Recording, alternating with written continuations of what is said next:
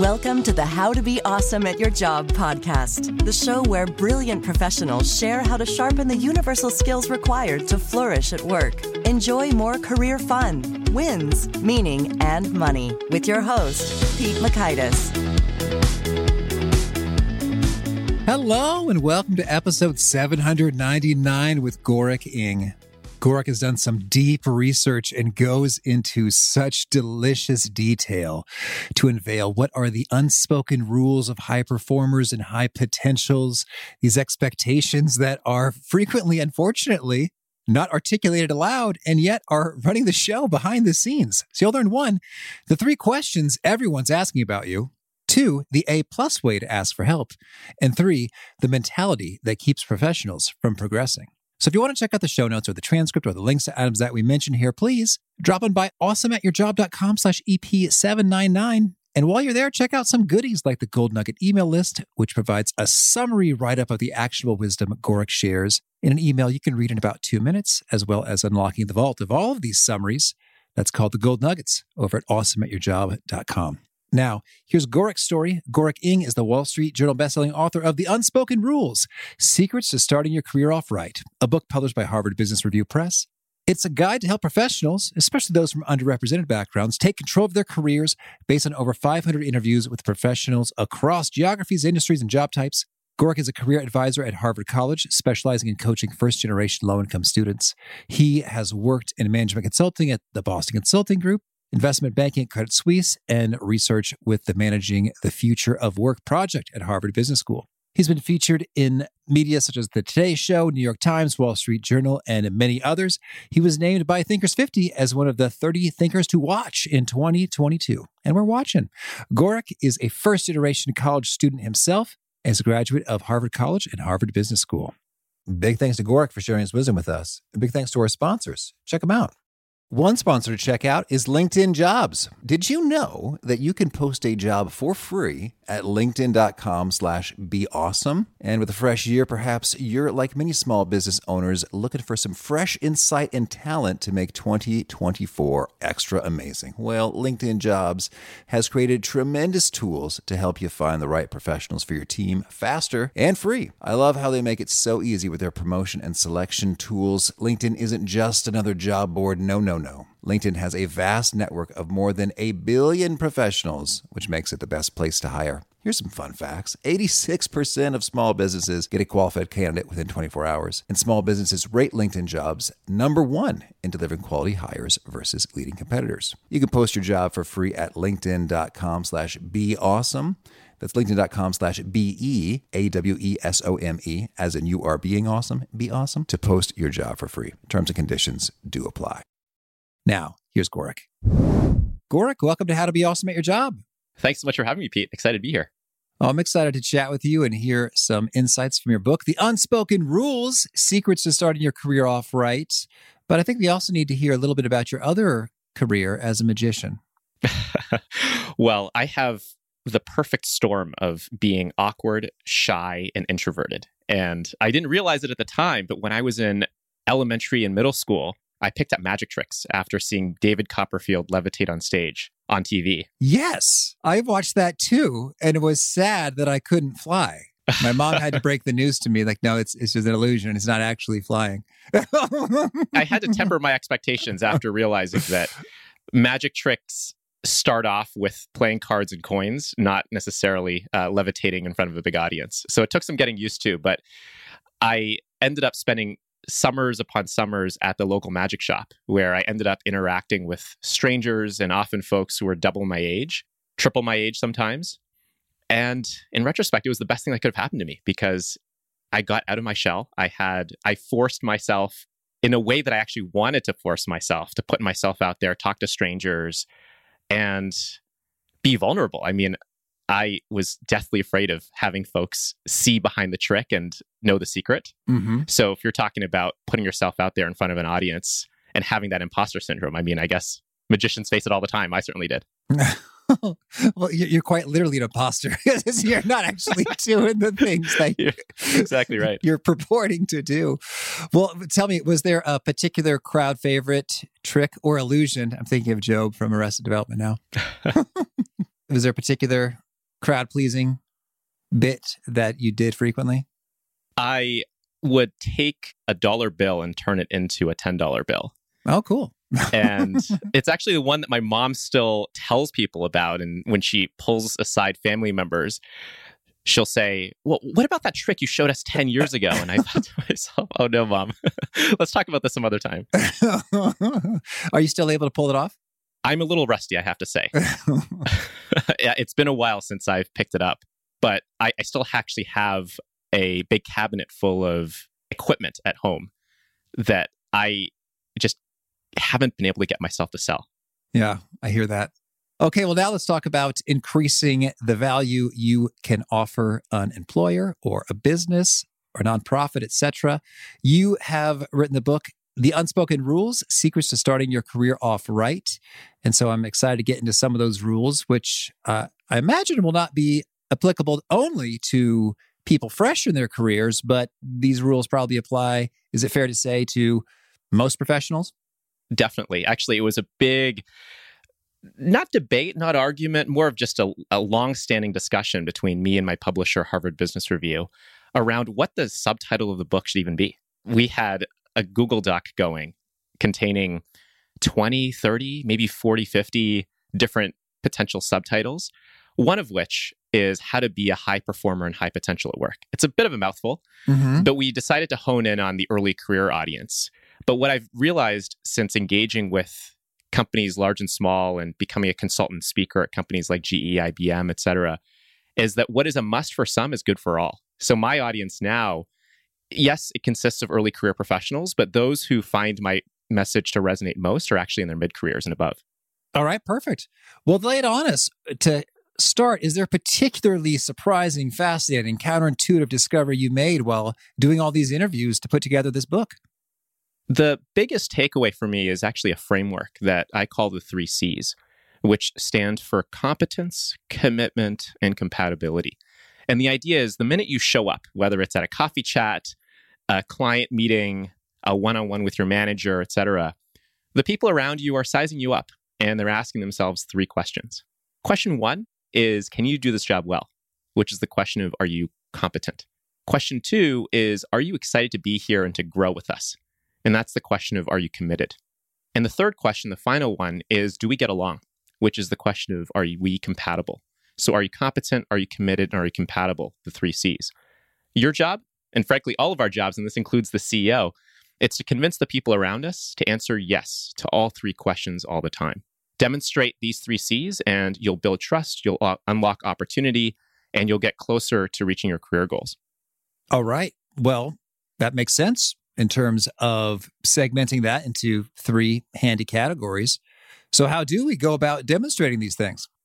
Well, the first thing is to look left, look right, and to understand the unspoken expectations around how people demonstrate these three C's. And it depends on the workplace. So, I'll give you a few examples here. When it comes to demonstrating competence, for example, what I realized is there's actually a certain song and dance that you're expected to do in many workplaces when you have a question.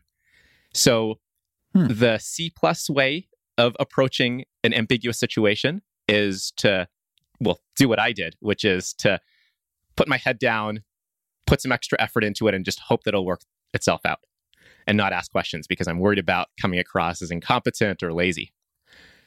The B plus approach is to go to your manager or a coworker and to say, I'm stuck. What do I do next? Which is an open ended question. An A plus approach is to say, Pete, I'm struggling with this. I tried looking here and here. I couldn't quite find the answer. So I approached my colleague, Sally, and we couldn't quite sort it out either. Should I be taking approach A, approach B, or approach C? I'm leaning towards approach B, but let me know if I'm not thinking about this the right way. So, what are you doing? You're actually demonstrating a few unspoken rules one of which is to bundle and escalate, to, so to do your own homework before approaching others. The next is to give others something to react to. So instead of opening the conversation with a big, broad question, yeah, you're giving people options. Yeah, you know, I've, you know, I've liked that a lot, and I I remember, geez, I might have been in like fifth grade. Maybe I was really judgmental fifth grader. Uh, you bring me back to my youth, Gorick, this, this conversation.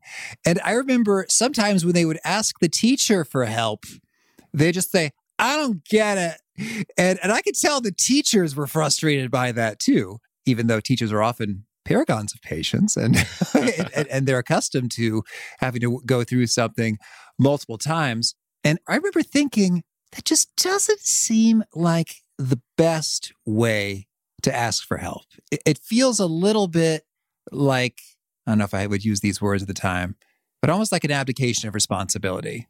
Like, you you fix this because it's not working for me, as opposed to getting a little bit more specific. It's like, I understand that, I don't even know, what are we learning in fifth grade? igneous, metamorphic, and sedimentary rocks. Maybe that's what, what comes to mind. But what really is the difference between sedimentary and igneous?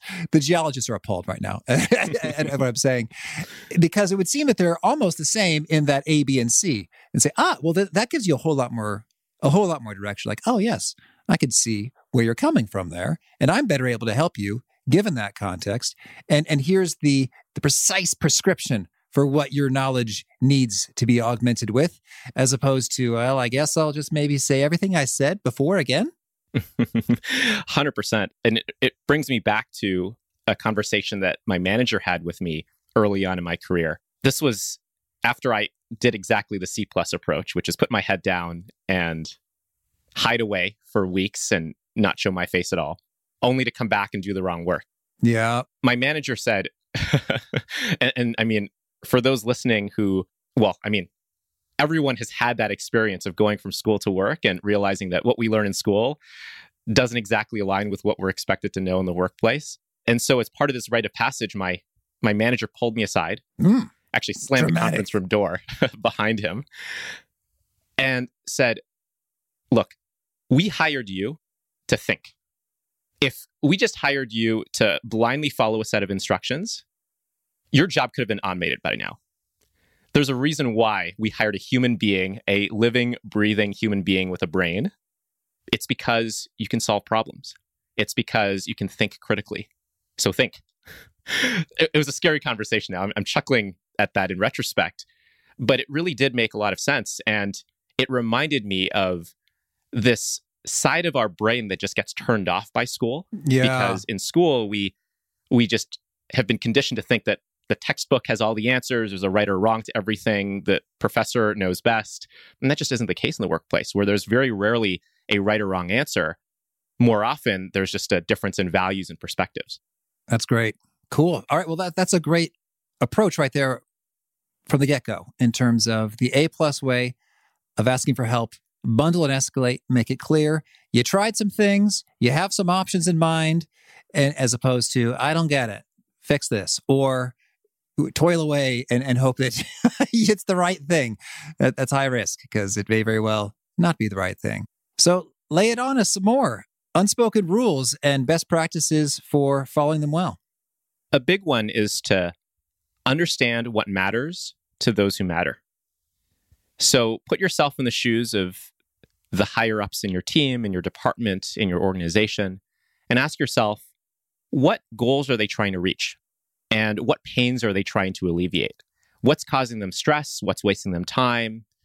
And look left, look right, find a swim lane. So find something that hasn't been done before and occupy that swim lane. Because the more you understand what matters to those who matter, the more you'll do work that matters. And the more that you do work that matters, the more you will matter. And I have a, a story here, if I may, mm-hmm. of someone who unexpectedly did this. And this is actually an individual who was hired into a staffing company as an administrative assistant. So the staffing company has a business model where they would place nurses into hospital jobs. And this individual was hired on a six month contract. And her job was to simply process paperwork. And just like the dozens of people who had come before her, she would work for six months and she'd be off to something else she took a very different approach and just approached her job with a different mindset, which was wait a second, I didn't just get hired to process paperwork, I got hired to help this company achieve its goals. So one day, after doing her work fully, accurately, and promptly, which is really the basis of competence and to show that you're reliable, she found herself overhearing a conversation between some higher ups. And they were complaining about how they couldn't find enough nurses to place into these hospital jobs. At which point she thought, well, duh, this is a story from the Philippines, by the way. The company I'm working at is relying on the telephone, on antiquated websites to hire people when all of my friends are relying on social media to find their next jobs. Mm-hmm. And so she opened up her smartphone, went on to a few of these Facebook pages, and she discovered that actually many of her company's competitors were quietly lurking in these mm-hmm. in these groups, posting job opportunities, getting the word out. And she then approached her manager and said, Hey, maybe this is something you've already thought about, but I couldn't help but notice that actually a lot of my friends who are coming out of nursing school are actually finding about job opportunities on social media, something that doesn't seem like we're we're trying right now. Is this something we've considered? At which point her manager thought, no, this didn't occur to us at all. Well, why don't you go ahead and lurk a little bit? Fast forward several months, and she ended up creating a social media presence for a company, ended up providing market intelligence to senior leaders, multiple layers up in the organization. And so one day, her manager's manager came up to her and said, I know your contract is due to end. I hope you're not going anywhere because we want you to lead marketing for our company. Mm-hmm. And just like that, she ended up becoming the youngest manager in her company, leading a division that hadn't even existed before. And that was all from just seeing her job as more than just a set of tasks, but rather as a set of goals to be achieved for the broader team. That's beautiful. And it's so easy to let those opportunities just float away. Like you overhear a, a conversation, you're like, not my problem.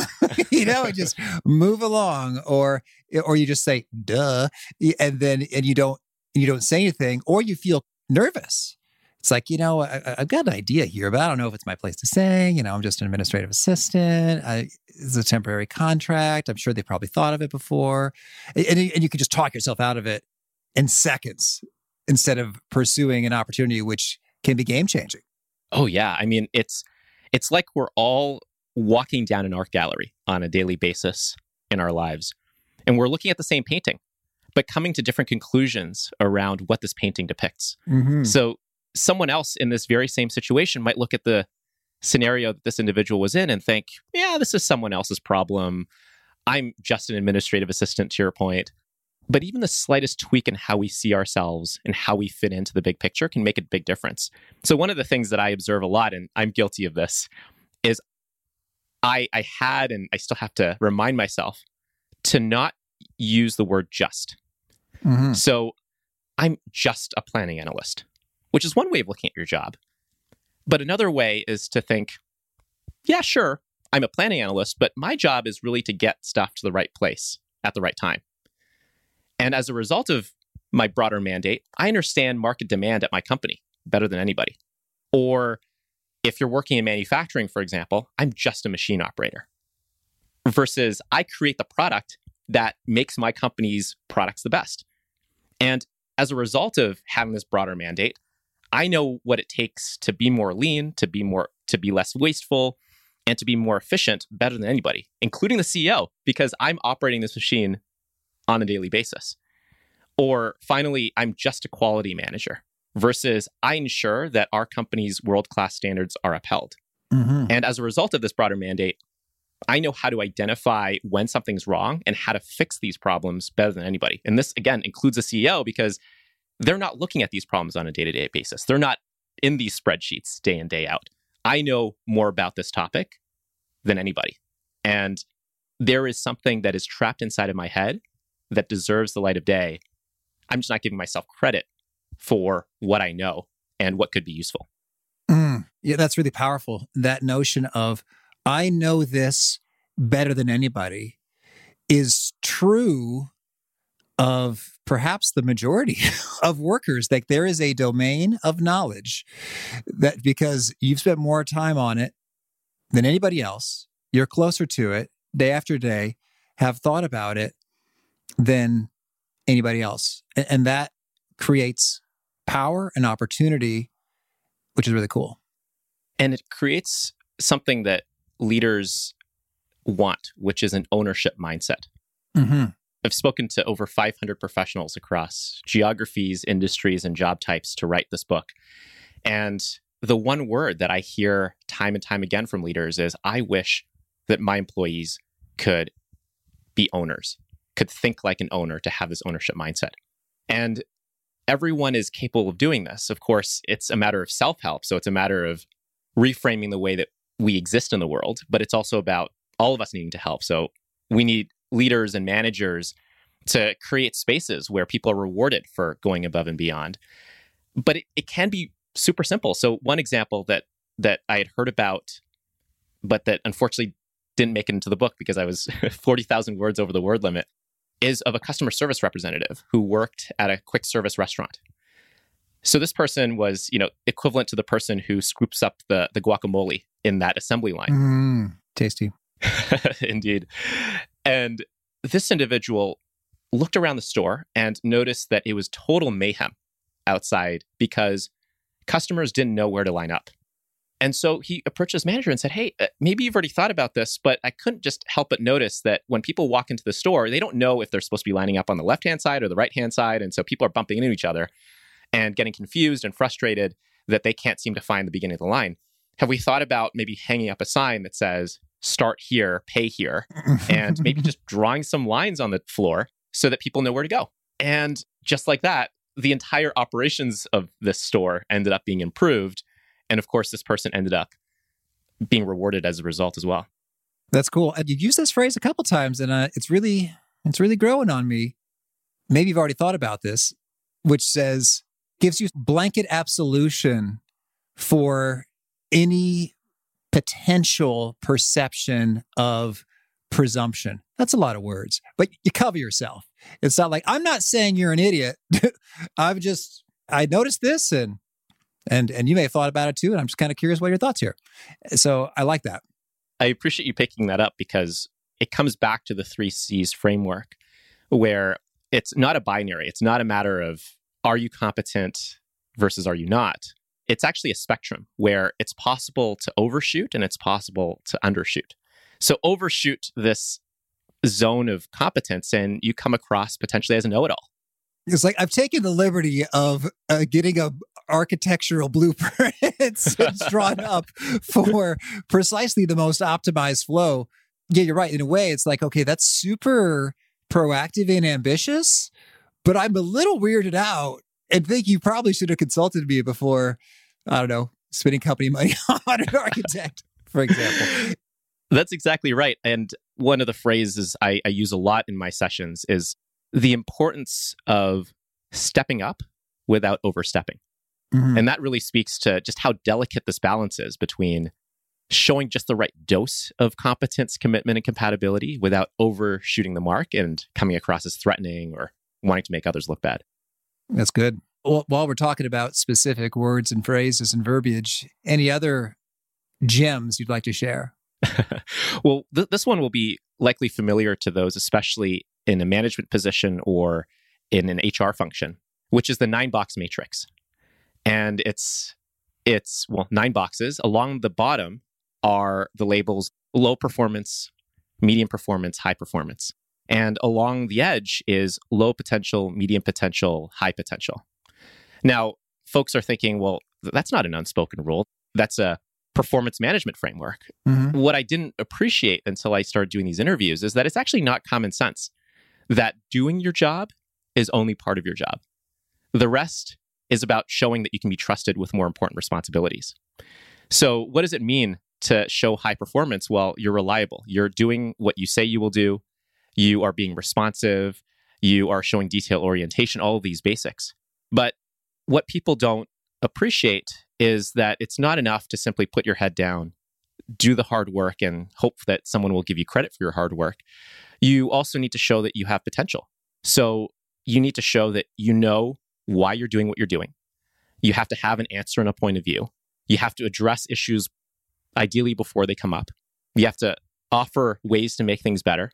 And you have to be seen and heard by leadership. And so these are the unspoken rules of getting promoted. It's just that how we're evaluating employees and how employees think they're being evaluated are often night and day. That's good. Well, let's let's dig into committed, how you show it. And first, I, I just want to we're talking about commitment, and I've just recently been reading a, a number of articles about quiet quitting, as it's called, and I guess there's there's multiple interpretations or, or definitions of this. It's sort of like you haven't quit, but you're coasting and you're going to do the bare minimum and you've quit in your heart, if you will. and so that's that's creating a buzz and, and some conversations. I'd love it if we could address the mindset or the attitude in terms of, well, okay, yeah, an ownership mindset would be great, but I'm not an owner. I don't have equity or stock options or performance compensation of any kind. So, yeah, I bet you'd like it if I had an ownership mindset, but I don't because I'm, in fact, not an owner. And that even seems potentially unfair for me to go above and beyond when when the rewards are not in play. I just want to let you respond to that kind of attitude or mindset. Well, this is a, a good example of where leaders and employees are really talking past each other. And and actually, if I may return to the three C's framework, because mm-hmm. the way that we often, at least when I approach the workplace, I thought that it was all about just doing my job. And, actually, I have a quote from someone, uh, an accountant, who was new to corporate America and who thought that, well, isn't my job just a simple matter of showing up, doing my work, and then going home? I mean, that's what a job is, right? I mean, and and I thought to myself, well, yeah. If I think about my single mother who worked in a sewing machine factory, she that, that was her job. You show up, you do your work, you put your head down, and you leave. But in this increasingly knowledge based economy in which we live, it's hard to evaluate your outputs on a daily basis. So you can't just walk up to someone and see how many garments they sewed and the quality of the zipper they sewed onto that garment. So, in the absence of clearly discernible outputs, we start relying on inputs. We rely on, well, how responsive are you in emails? How confident are you coming across in conversations? How much are you coming to the table with solutions rather than just problems? How much are you showing excitement? I have the story of someone who worked in a in a cinema who thought that his job was simply to well collect change and give tickets to people.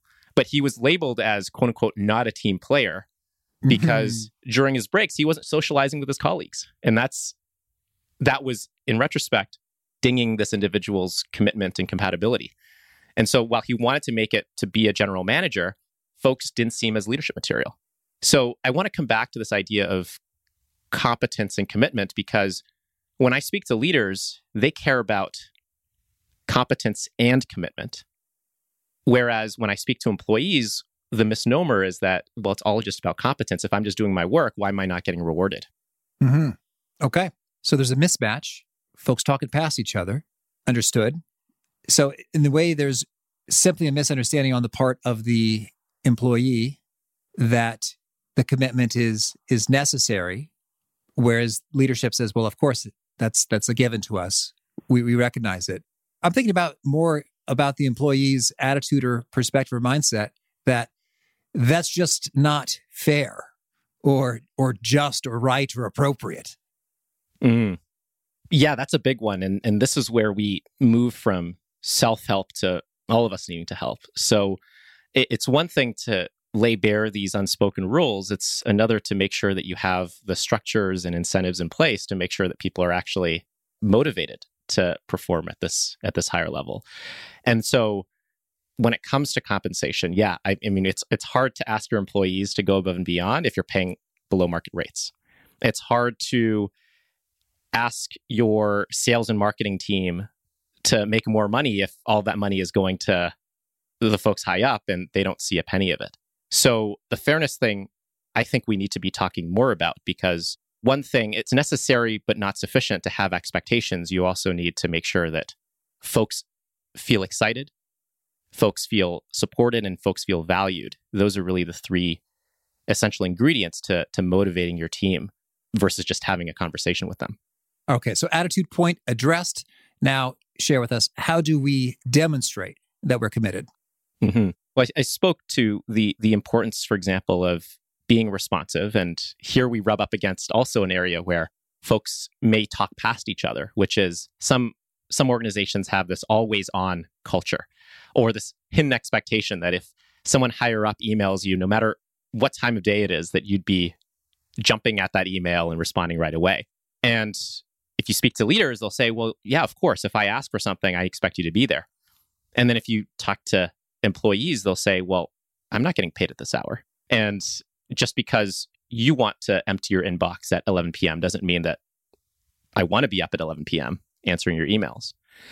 So here there is the self-help piece and there's the all, also the all of us needing to help piece. So I interviewed, for example, a superintendent at a school district who had this habit of emptying her inbox on Saturday evenings. Mm-hmm. And from her perspective, it was, well, I'm just trying to empty my inbox, trying to get ahead of the following week. But in doing so, she had established the unspoken rule in her team that everyone needs to be up at that hour. So, my message to leaders is to be mindful of your intent, which I assume is positive, but moreover, to be mindful of your impact because you know that your intent is positive, but how your actions may be perceived on the other side may not be so positive in the case of the superintendent. When it comes to employees, it's important, and, and here we come back to this idea of, of quiet quitting, for example, which is drawing boundaries, to use a synonym here. Often, when I speak to leaders and why they have these requests and why they tend to micromanage, it's not because anyone wakes up in the morning thinking, how can I be the worst micromanager that has walked the face of the earth? It's that they're nervous, it's that they're anxious. Yeah. And so, as an employee, you can get ahead of this commitment C if you apply the unspoken rule of why, what, how, by when, where whenever you're delegated a task, it's important to be in alignment with your manager about why is this being asked of me? What's the broader purpose behind this work? What do I need to do? What's the deliverable exactly? Is this an email? Is this a presentation? Is this a phone call? How am I supposed to do this? So, am I supposed to find three friends? Am I supposed to go on Google? Am I supposed to look at our internal knowledge management system? And moreover, and this is the real one, is by when. So if my manager asks me to do something by, let's say, well, actually, let me be clear. Most managers will just say, Can you please look into this? So they won't even give you a deadline, mm. even though in the back of their heads, they have a deadline of, Well, I want you to get this done by Friday. So if you don't ask and your manager doesn't tell you, you're going to be on completely different pages about this deadline. So the first step is to ask, hey, when, when do you need this? But there's also a further unspoken rule here, which is that whenever there's a deadline in the workplace, there's also an unspoken earlier deadline. Yes. So even though this is due on Friday, maybe before I hand this deliverable to you, Pete, I need to talk to Jenny. And maybe Jenny's out on Thursday. So I actually have to talk to her on Wednesday. And before I can speak to her, I need to speak to three other people who I can only talk to on Monday. So the deadline isn't actually next Friday, it's this afternoon. Mm-hmm. And so aligning on this ahead of time when you're delegated an assignment can go a long way in demonstrating that you're committed and at the same time draw those boundaries because you've already had this conversation with your manager about, hey, I promise to get back to you by this time. It's not yet that time. Of course, you're not saying this, but you've you've gotten onto the same page that, hey, I will get back to you. And so don't be so nervous. Don't be so anxious about what's really going on right now. Mm-hmm. And I think those conversations are, are so necessary. When you when you mentioned unspoken rule or expectation of the superintendent doing the Saturday night email, I think that's one of the most powerful conversation that managers and, and teams can have is what are our expectations associated with email or or Slack messaging, etc. Because I've facilitated workshops where there are just a incredible light bulbs going off. Like, oh my gosh, so you don't need this right away? Like generally I can reply within 24 hours and that's fine. Wow. And then there's a whole other ball of wax associated with uh, multitasking, switch tasking, and and the the horrors it does to our our attention and deep work and focus zone flow stuff. So that's that's a whole other ball of wax. But it can be so transformational when you you clear those up and say, oh, or maybe you learn. Actually, yes, I do expect that. Like, oh, I'm glad that I know that. I can tell you what I can and cannot do with regard to that. When you said boundaries, How do you recommend you have those conversations? Well, it's to to approach this as how can we best work together versus these are all the things that I demand from you. Mm-hmm. And this is a two way street. This is a conversation that managers can have with their teams and that team members can have with their managers. So when you're meeting your manager for the first time, my advice is to ask, hey, what are your biggest goals and priorities over the next week, month, quarter, year? What are the things that you'd like me to be focusing on? What are the top priorities, the have to do's versus the nice to do's?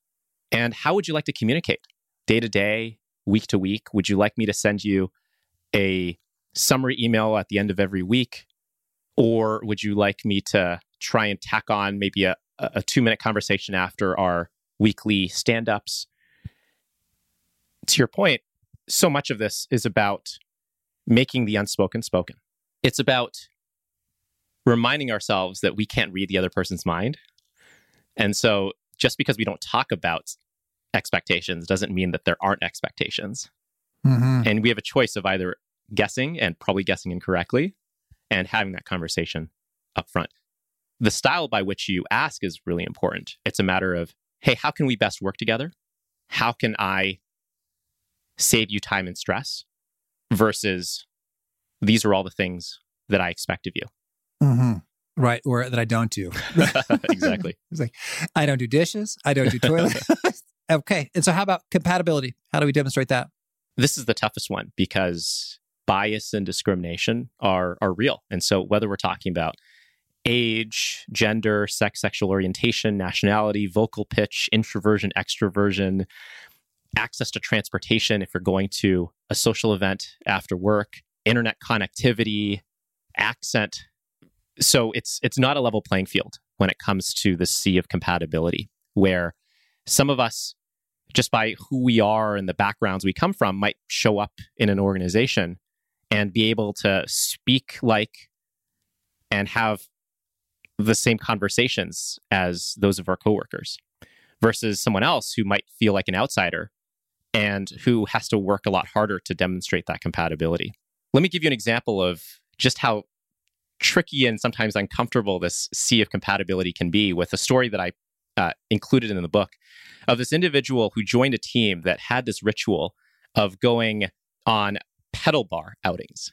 Okay. Now, I don't know if you're familiar with pedal bars. I Oh yeah. Well, I live near Nashville now. We always the bachelorettes on on the strip, you know, they're going to the bars and they're paddle how do I say the word again? Paddle I think it's a pedal bar. I have never done it myself. P E D A L. Pedal bar. Yeah. So so they're they're all pedaling on this thing. It's just like that cannot be safe.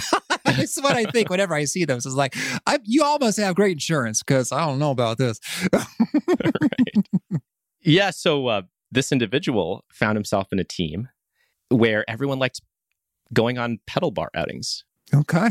While wearing tie dye, actually. So it's a tie dye so, t shirt pedal bar outing. Okay. And uh, this this individual thought, I don't like drinking. This whole pedal bar tie dye business, I don't want to have anything to do with it. and so he didn't end up showing up at these outings. So he politely declined every occasion and then got to a point where he stopped getting invited altogether because his coworkers thought, ah, maybe you're just not interested in hanging out with us. Fast forward to the performance evaluation process. And he, like the individual I interviewed who was seen as not a team player at the cinema, well, this person also got the same feedback, which is that you're doing great in your job, but you're just not a team player. At which point he thought, okay, what you're really asking me to do is to join you on these outings. And that's what he ended up doing. I'm not saying conform, and we'll come back to this. but he ended up going on these outings. And fast forward to the next review cycle, and his review shot up. And he ended up continuing to put himself out there, get to know his team members, and he ended up getting promoted actually uh, in record time, multiple times actually in this company. Now, we can hear the story and come to multiple conclusions. The first conclusion is will conform if you want to quote unquote fit in, which is one interpretation. The other interpretation is to do some self reflection around what you hold sacred, what you're willing to negotiate, and what you're indifferent about. And this was a big thing that I uncovered in my research, which is different people are going to have different zones of tolerance when it comes to what they're willing to give up for their jobs and specifically for the purposes of demonstrating compatibility. So some people will have, for example, a non traditional name, at least within a particular context. And some people in that situation will say, Yeah, give me a nickname, go ahead. Others will say, No, I, I prefer that you call me by my my real name. And I would prefer that you learn how to pronounce it as well. Others will say, you know, I'm willing to let go of my entire wardrobe and wear the slacks that you all wear and mm-hmm. the blue and white dress shirts from a certain brand that you all wear and the loafers that you all wear. Others will say, you know, I'm willing to conform to a certain degree. So to mesh with maybe your level of business casual, but I'm going to show my own flair. I might show off my usual hair or I might show off jewelry that I would like to. And no one can tell you what is the right answer. It's really about who you are, what you value, and whether this is even an organization that you want to to bend to. And this also speaks to something else about these so-called unspoken rules, which is when you're faced with an unspoken rule, you have three options as well. You can either follow the rules, you can either reject the rules, or you can bend the rules. So in this case, in this particular individual's situation, he ended up conforming to start, getting promoted to management, but in the end ended up using his managerial and leadership platform to make sure that folks coming into the organization after him didn't have to conform in the way that he did. So he ended up leading diversity and inclusion initiatives. He ended up creating managerial training programs that would instill a different style of leadership in the organization. And that's what this individual did. Not to say that we should all do it in this way, but this is one example of many of just how tricky this compatibility topic can be. Yeah, I like that notion of of the three choices. And you know, so I actually got this question just yesterday. I was I was speaking and someone said, "What do you do if you feel like you can't bring your full self to work because there's a homogeneous culture?" And that's a fine question. And it really made me think about, well, how are you defining what constitutes bringing your full self to work. And, and, I think you laid that out nicely in terms of do you care about the loafers or the blue and white dress shirts or, or the pedal bar, or, or do you not? And so you, you might have a strong view, you might not. And you've got your three options associated with reject the rules, conform to the rules, bend the rules. And I think maybe a, pre step, if you will, the prequel to that three part choice is just confirming that's really a rule. Because I think, for example, if it's it's like we all happen to wear I'm wearing jeans and a polo right now as we're chatting. And so if I had a workplace if I if I was in a workplace where there are four other people wearing jeans and polos and then a new person shows up, they might get the memo, oh, I'm supposed to wear jeans and polo. like that's that's what we do here. And yet if you are engaging in those conversations openly, honestly, directly, proactively, you could mention hey, you know, you're actually totally free to wear whatever you want. If you want to mm. wear a death metal band t-shirt, that is completely fine here. We just all happen to coincidentally like jeans and polos. Yeah.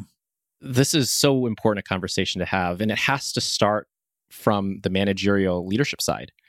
Because if we put ourselves in the shoes of, oh, yeah. for example, the individual I interviewed, I mean, this is the typical experience of a new hire, which is you get hired, you get radio silence. You have no idea what's expected of you on your first day. Sometimes you don't even know who your manager is, let alone where you're supposed to show up and what you're supposed to know.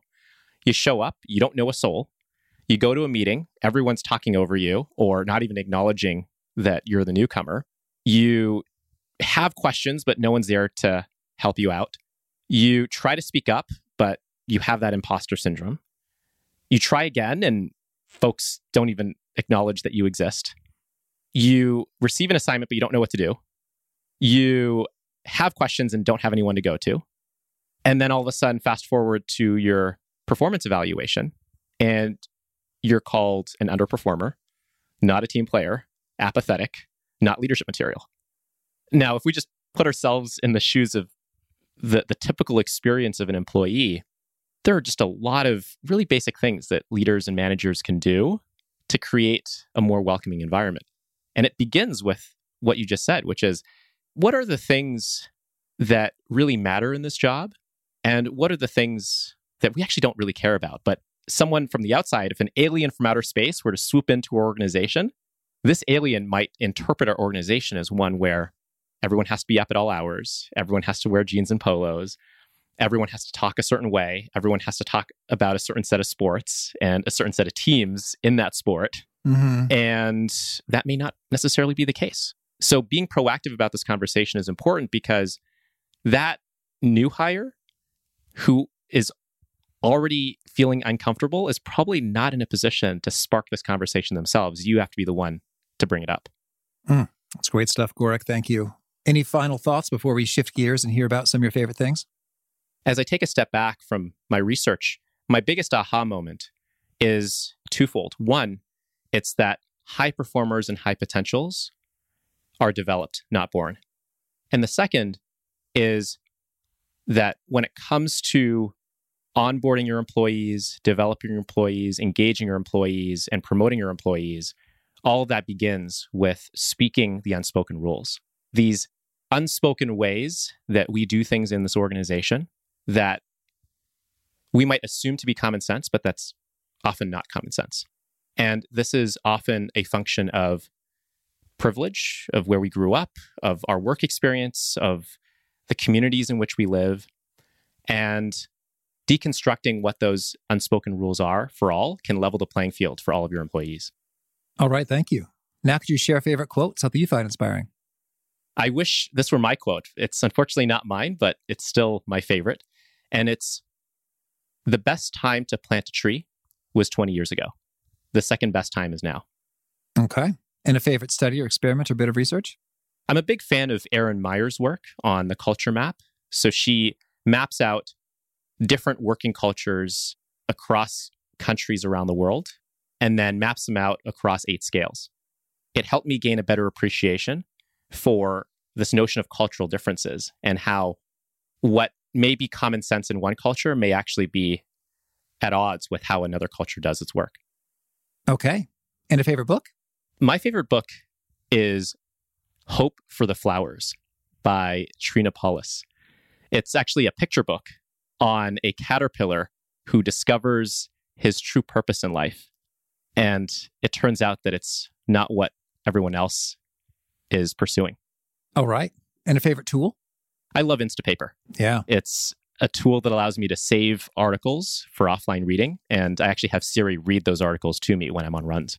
And a favorite habit? I like to, and I can't say this is a habit yet, but I'm definitely trying harder to block off time for the important work so that the mindset of just one more email doesn't turn into an entire day of emails. All right. And is there a key nugget you share that really seems to connect and resonate with folks? They quote it back to you often? The takeaway that folks repeat back to me most often is the idea that it's not enough to simply put your head down, do the hard work, and let your hard work speak for itself. You need to be seen, you need to be heard in order to be remembered. And you need to be remembered in order to be promoted. And uh, folks want to learn more, get in touch. Where would you point them? Best place to contact me is at my website, which is gorick.com. That's G O R I C K dot C O M. I'm also on the various social media networks, so feel free to connect with me. And do you have a final challenge or call to action for folks looking to be awesome at their jobs? My call to action is to leaders, and it's to identify one person on your team who may come across as a low performer, someone who may appear to be apathetic or just not get it. And ask yourself, what might they not get that I consider to be common sense? And then reach out to them and ask, hey, how are you doing? And listen, you might be surprised by what they tell you. All right. Gorick, this has been a treat. I wish you much luck and success in, in sharing and following well the unspoken rules keep on rocking. Thanks so much, Pete. Appreciate your time. I really love Gorick's take on how to ask for help in an A plus way. Boy, when you lay it out that way, it just makes me love you. like if you have any resistance associated with asking for help, or oh, I, I don't want to be a pain or a bother or a nuisance or an inconvenience, I, I think they might think I look stupid. But when you ask for help that way, it makes you go, wow, this guy is on top of it. And I would be delighted to be of service. That and so much more good stuff from Gorick. Again, the show notes, the transcript, and the links to items that we've referenced are over at awesomeatyourjob.com slash EP799. Hope to catch you next time and peace. Thanks for listening. To get the most out of the show, we recommend two key things. First, check out the extra resources at awesomeatyourjob.com. You can find this episode's transcript and links, as well as the perfect episode for your situation. You can search the full text transcripts of hundreds of episodes or explore episodes tagged by topic and competency covered. Second, subscribe to the podcast and get future episodes automatically. You can subscribe by telling Siri and several other smartphones and speakers, subscribe to the How to Be Awesome at Your Job podcast, or by tapping subscribe in your podcast player of choice. If you'd like some extra help figuring out podcasts and how subscriptions work, visit awesomeatyourjob.com slash subscribe for guidance. Hope to catch you on the next episode of How to Be Awesome at Your Job.